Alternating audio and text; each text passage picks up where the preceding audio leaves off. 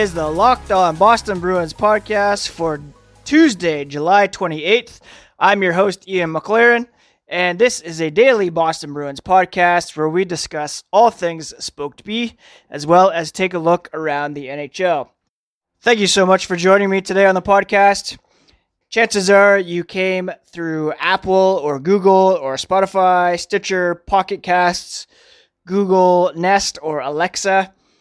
If so, please make sure you are subscribed to the podcast so that each new episode is automatically uploaded to your feed for you to download, listen, and enjoy. If you could rate and review the podcast as well, that would be very much appreciated.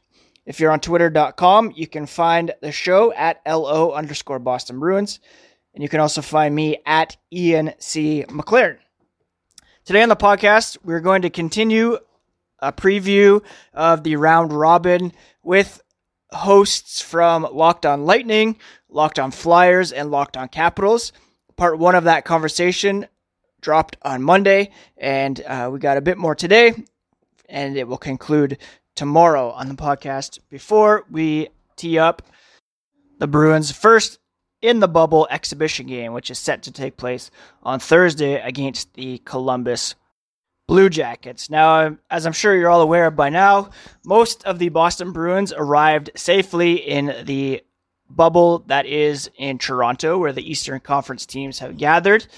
Uh, there was one notable absence, and that was uh, Ondrej Kase, who was not cleared to fly with the team on the charter, and he is set to join the Bruins uh, hopefully later this week, but uh, we're not really sure of the timeline at this point.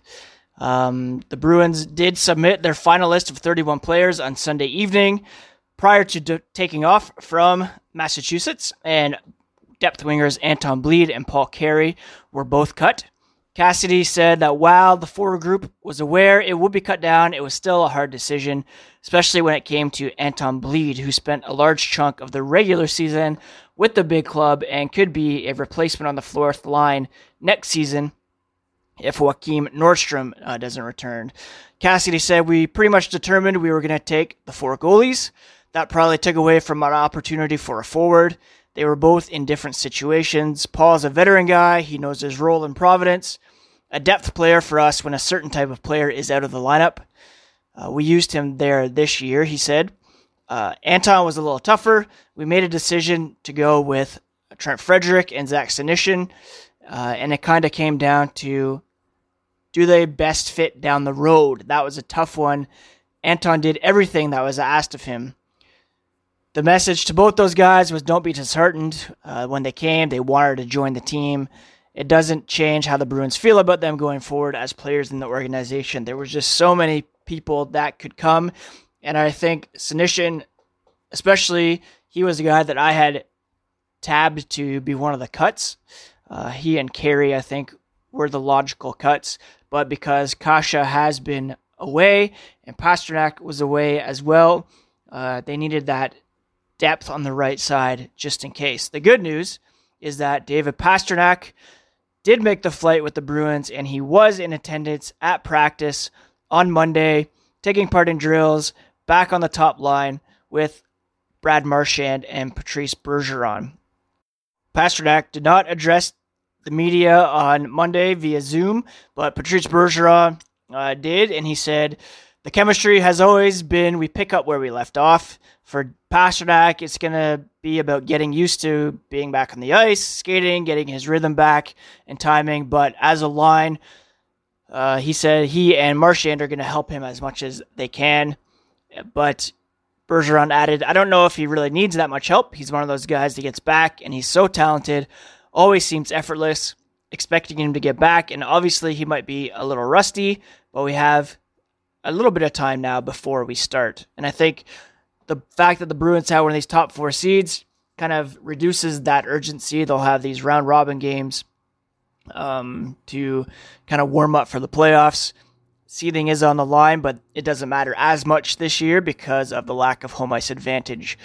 Pastrnak from all accounts, uh, you know, had his trademark smile on his face, rocking that quarantine flow, and uh, just really great to see him back in the ice. Uh, and hopefully, he's in the lineup for when uh, the Bruins take on the Blue Jackets here on um, Thursday.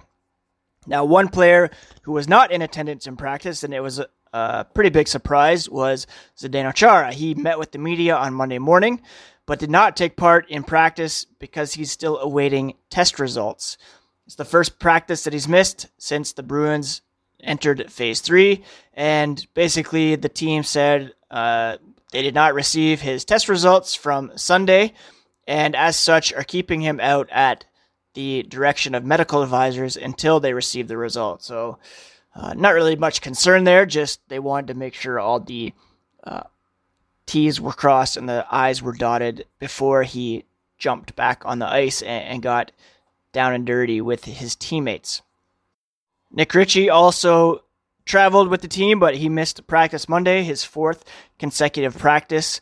Uh, so I'm not sure exactly what is going on there, but the lines did look as such on Monday. We had Marchand Bergeron Pastrnak, as I mentioned, Jake DeBrusk with David Krejci and Jack Studnicka taking that spot from Ondrej Kase for the time being, and, and certainly seeming to get more comfortable in that role. Sean Kuraly, Charlie Coyle, and Anders Bjork with Carson Kuhlman rotating in and out on the right side. That was our fourth line. And then Nordstrom, Par Lindholm, and Chris Wagner on the fourth line. The defensive pairings without Chara looked like Matt Grzelcyk, Charlie McAvoy, Torey Krug, Brandon Carlo, John Moore, Jeremy Lauzon, and Urho Vaakanainen with Connor Clifton. One other note in relation to COVID 19 is that the NHL announced Monday that the league concluded phase three of its return to play with zero positive results out of 4,256 tests conducted among 800 players last week. So that's great news for hockey, especially as baseball is dealing with an outbreak uh, among the Miami Marlins, forcing two games here on Monday to be canceled. Chara prior to having to miss practice because of his um, lack of test results, said everyone is doing their best to make everything safe and possible for us to continue to play. That's why we had these different phases of protocols and safety rules. I think so far it's been good. Hopefully that continues and it's going to stay that way. Uh, I know some people have mentioned, you know, perhaps hockey players should have quarantined upon arriving in Toronto. Uh, the Canadian government issued the normal 14 day waiting period for people coming up from the States. Uh, but, you know, the fact that they've gone straight into these bubbles with zero tests hopefully means that um, things will remain, yeah, negative for the time being in terms of COVID 19 results. Anyways, that's a wrap for Monday's news and notes from practice. As I mentioned, we'll jump now to part two of my conversation roundtable with the hosts of Locked On Lightning, Locked On Flyers, and Locked On Capitals. A great chat we had, and uh, I'm excited to share this with you. And uh, we'll be back tomorrow with some more Bruins news, as well as part three of this chat. But for now, enjoy this bit. Now, just go around real quickly. Uh, what are maybe the players to watch out for that maybe we wouldn't really be on the lookout for uh, normally. Um, Ian, what about your with your Bruins? For my Lightning, I think the one guy, if you're going to be turning on any Lightning games, definitely check out Anthony Cirelli. I mean, he's been huge for this team all year, but he is going to they're going to need his help more than ever, especially with you know Steven Stamkos being a question mark. Yeah, for the Bruins, I think uh, one player that they're really counting on stepping up is uh, Jake DeBrusk. He uh, he's coming off uh, a kind of a disappointing regular season. The hope was that he could maybe push to become a, 30 goal scorer. I think he only ended up with like 16 after recording 27 in uh, 2018, 2019. So um, a bit of a step back for him, which might not be a bad thing since he's an RFA. But um, for this team to be successful, they really need that secondary scoring to be a factor. And uh, Jake DeBrusk has proven in the past to be uh, kind of a big game performer. He, he's come up pretty big in game sevens against uh, the Toronto Maple Leafs the last couple years. And um, really has the potential to be kind of a game breaker for this team. So I think he's a player that they're really counting on stepping up. Um, another guy is Charlie Coyle, who a lot of Bruins, when he was acquired, they were kind of skeptical of giving up a young prospect in uh, Ryan Donato, but Charlie Coyle has quickly become kind of, I wouldn't say the heart and soul of this team, but he's definitely um, become a core player pretty quickly and a really effective uh, third line center for this team. So I think he um, will be a, a, pivotal player. The fact that they can put him out as a third line center, uh, they can really exploit that against teams that don't have the depth that they do. And I think uh, he'll be he'll be a pretty big factor for this team if, if they're going to be successful. Mm-hmm, mm-hmm. Now with the Caps, Amy, uh, obviously we on a yearly basis we hear about Backstrom, Ovi, Hopi as the big three guys. Uh, yeah, Oshie of course. Any, I'm not going to talk about any of those three. I'm going to tell you to look in two different places. I'm going to tell you to look at that third line center spot that I mentioned earlier and see who fills that because they may bump somebody up from the bottom line. They may pull one of their black aces. Mm. At this point, from what I've seen in terms of lines of training camp, it's hard to tell. Mm. Um, the other thing that's hard to tell in terms of what we've seen at training camp is defensive pairings. So look for um, musical chairs on the Capitals defense. This past regular season, we started off with a top pair of John Carlson and Jonas Siegenthaler because Michael Kempny was injured. And that worked really, really well for a while. And I wouldn't be surprised if we saw that again from time to time throughout the playoffs. So as far as one person to keep your eye on, I would say defenseman, young defenseman Jonas Siegenthaler. He's um he's more of a stay-at-home kind of guy. He's not very offensive at all, but he's a big guy and he can skate and he can get in the corners with everybody. So keep your eye out for him. Mm, definitely will. Um, the the Capitals are always a team when I watch the playoffs. Uh, if the Lightning aren't on, that I always watch just to see, you know, because they're always in it and they're always a threat to win it. Uh, so with the Flyers, um, who are maybe other than some of the big name guys that are some players that you might see, um, you know, making the headlines on a game to game basis? So if you listen to Locked On Flyers, you know Rachel and I love NAK. Nick Nick Aube-Kubel is he is a prospect that came up. I want to say like halfway through the season. I mean, he had to wait a long time to get his call up because the Flyers were calling up everybody.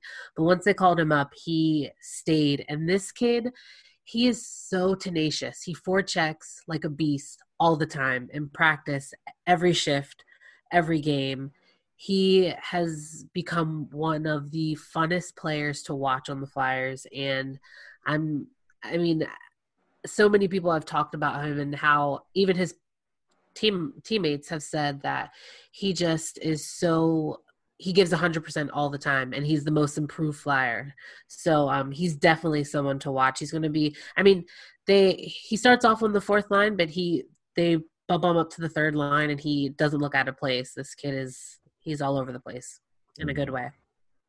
Mm-hmm. Yeah, and Rachel, you have anything to add to that?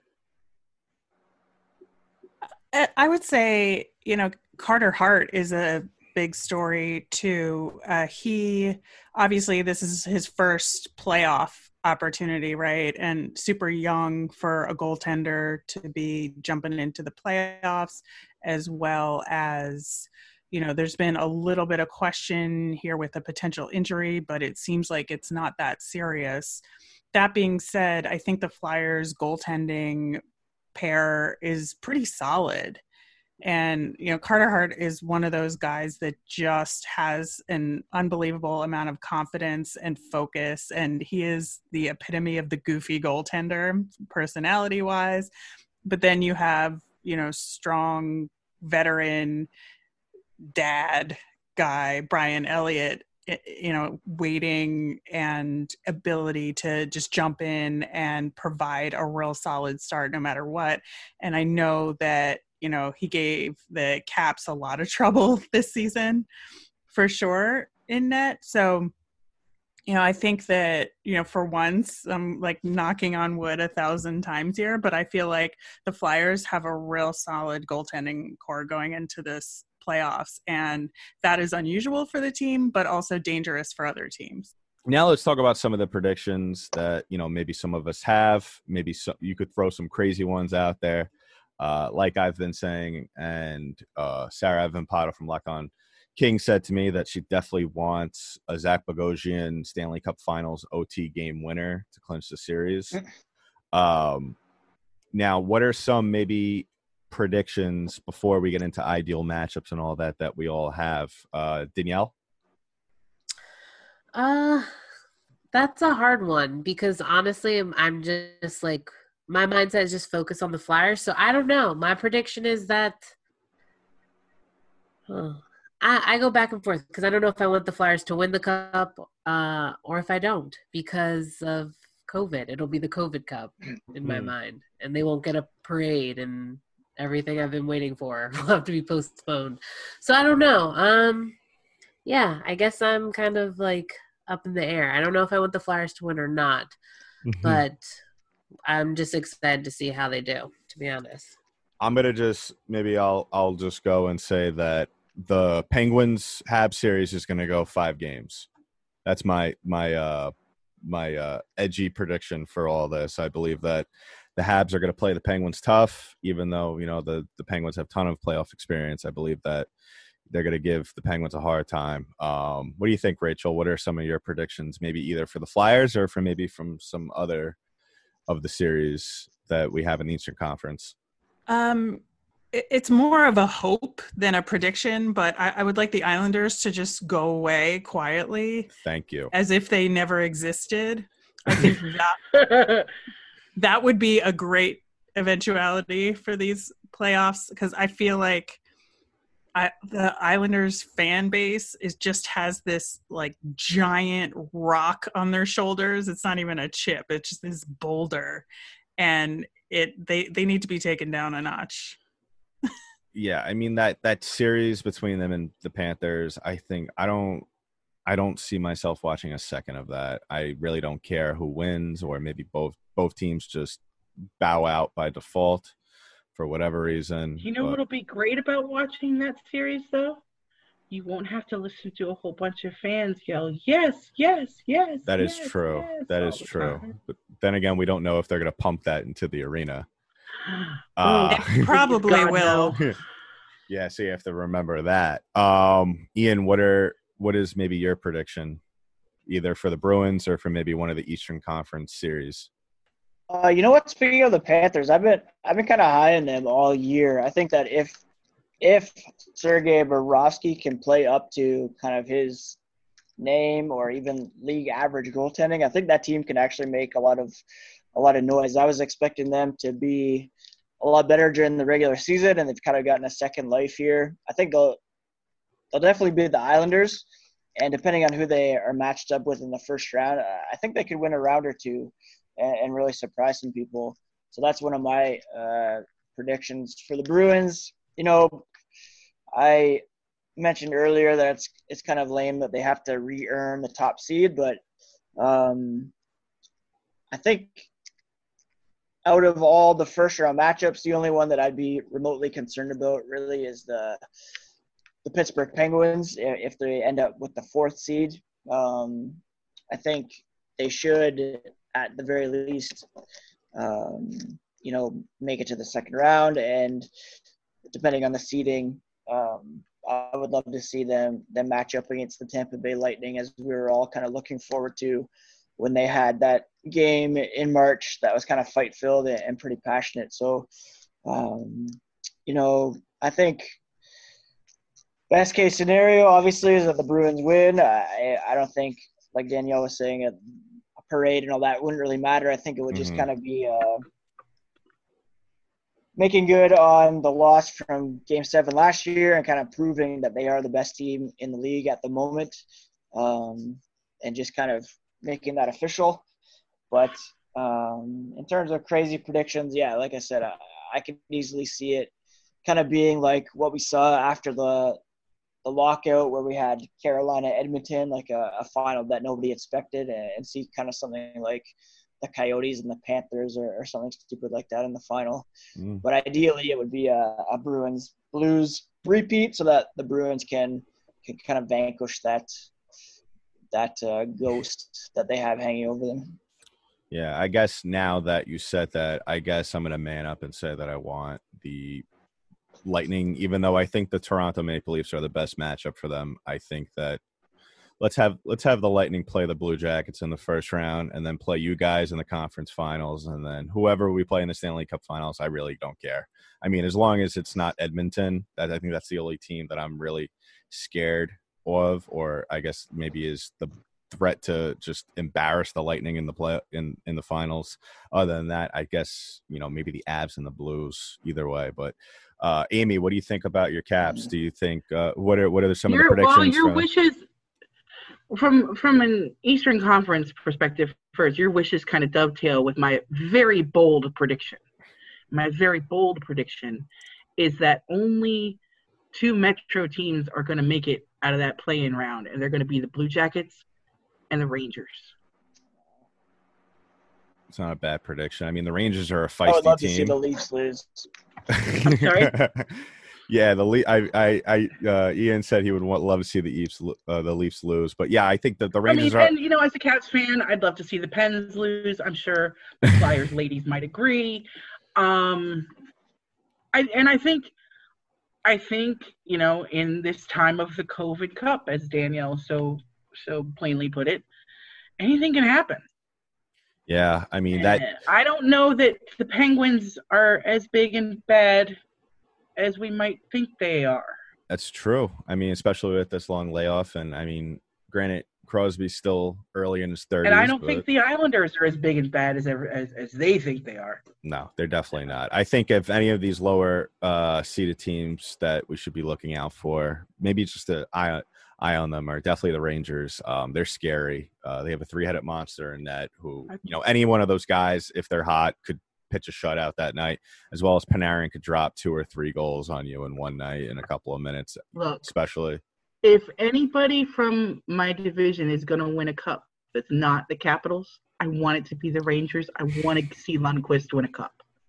Yeah, I think that's the one. Absolutely not. Yeah, I think I... he deserves to rot. At first, the way she was saying that, I really thought she was going to agree at first, but I really did too. no, no, no. He. How many chances has he got? Has he had to get out of that team now? With what teams in front of him, though? He's had he's but he had time. He they they wanted to trade him to get him out of New York many times, he and he said leave. no. He'll Whoa. die before he Whoa. leaves, and that's fine, and that's fine. But that's his ship to sink in. Thank you, Rachel. well, I think uh, I think and the Rangers. I mean, I don't know. I, I I can only look for it from a Flyers point of view, but the Flyers played the Rangers very very well, and that's a team that I wouldn't mind the Flyers playing in the first um, if they get past in the first round because that's a that's a good matchup for the Flyers. Now, Flyers girls, real quick, are you kind of aiming um, maybe in avenging your Stanley Cup final loss from years ago and playing the Blackhawks in the finals this year? Would that be like a perfect scenario to end it all and you know hoist the cup? No, up? no, because that would mean that the Blackhawks got to the Stanley Cup final, and nobody yeah. needs that. Yeah. Nobody. Yeah, I don't think that's a distinct possibility. Well, I think the league really, really wants an original six Stanley Cup Finals this year. I, I think that's that's all well and good, and yes, TV. Ratings, Enjoy that blah, fake blah, marketing blah. construct.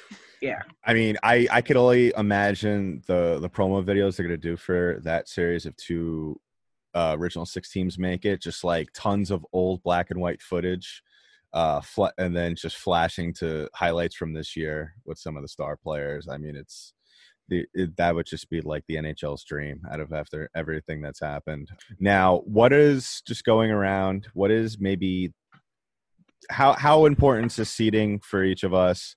And who's the team that we really, you know, if we if we could pick instead of just play these stupid games, how who if we wanted to pick an opponent, who do who do we want to play? And we'll end there with that tease from Adam Denker of Locked On Lightning. Uh, pick that conversation up again tomorrow. thank you so much for listening. Hope you all have a great Tuesday. And now do check out the Locked On NHL podcast, which is always entertaining as well. Uh, thank you so much for the ongoing support. It's crazy to think that we are just a couple of days away from seeing our Boston Bruins back on the ice. And fingers crossed that everything continues to go smoothly and the Bruins, uh, you know, march on to their rightful claim on the Stanley Cup as the best team in hockey this season. That's it, friends. Have a great one. Take care of yourselves.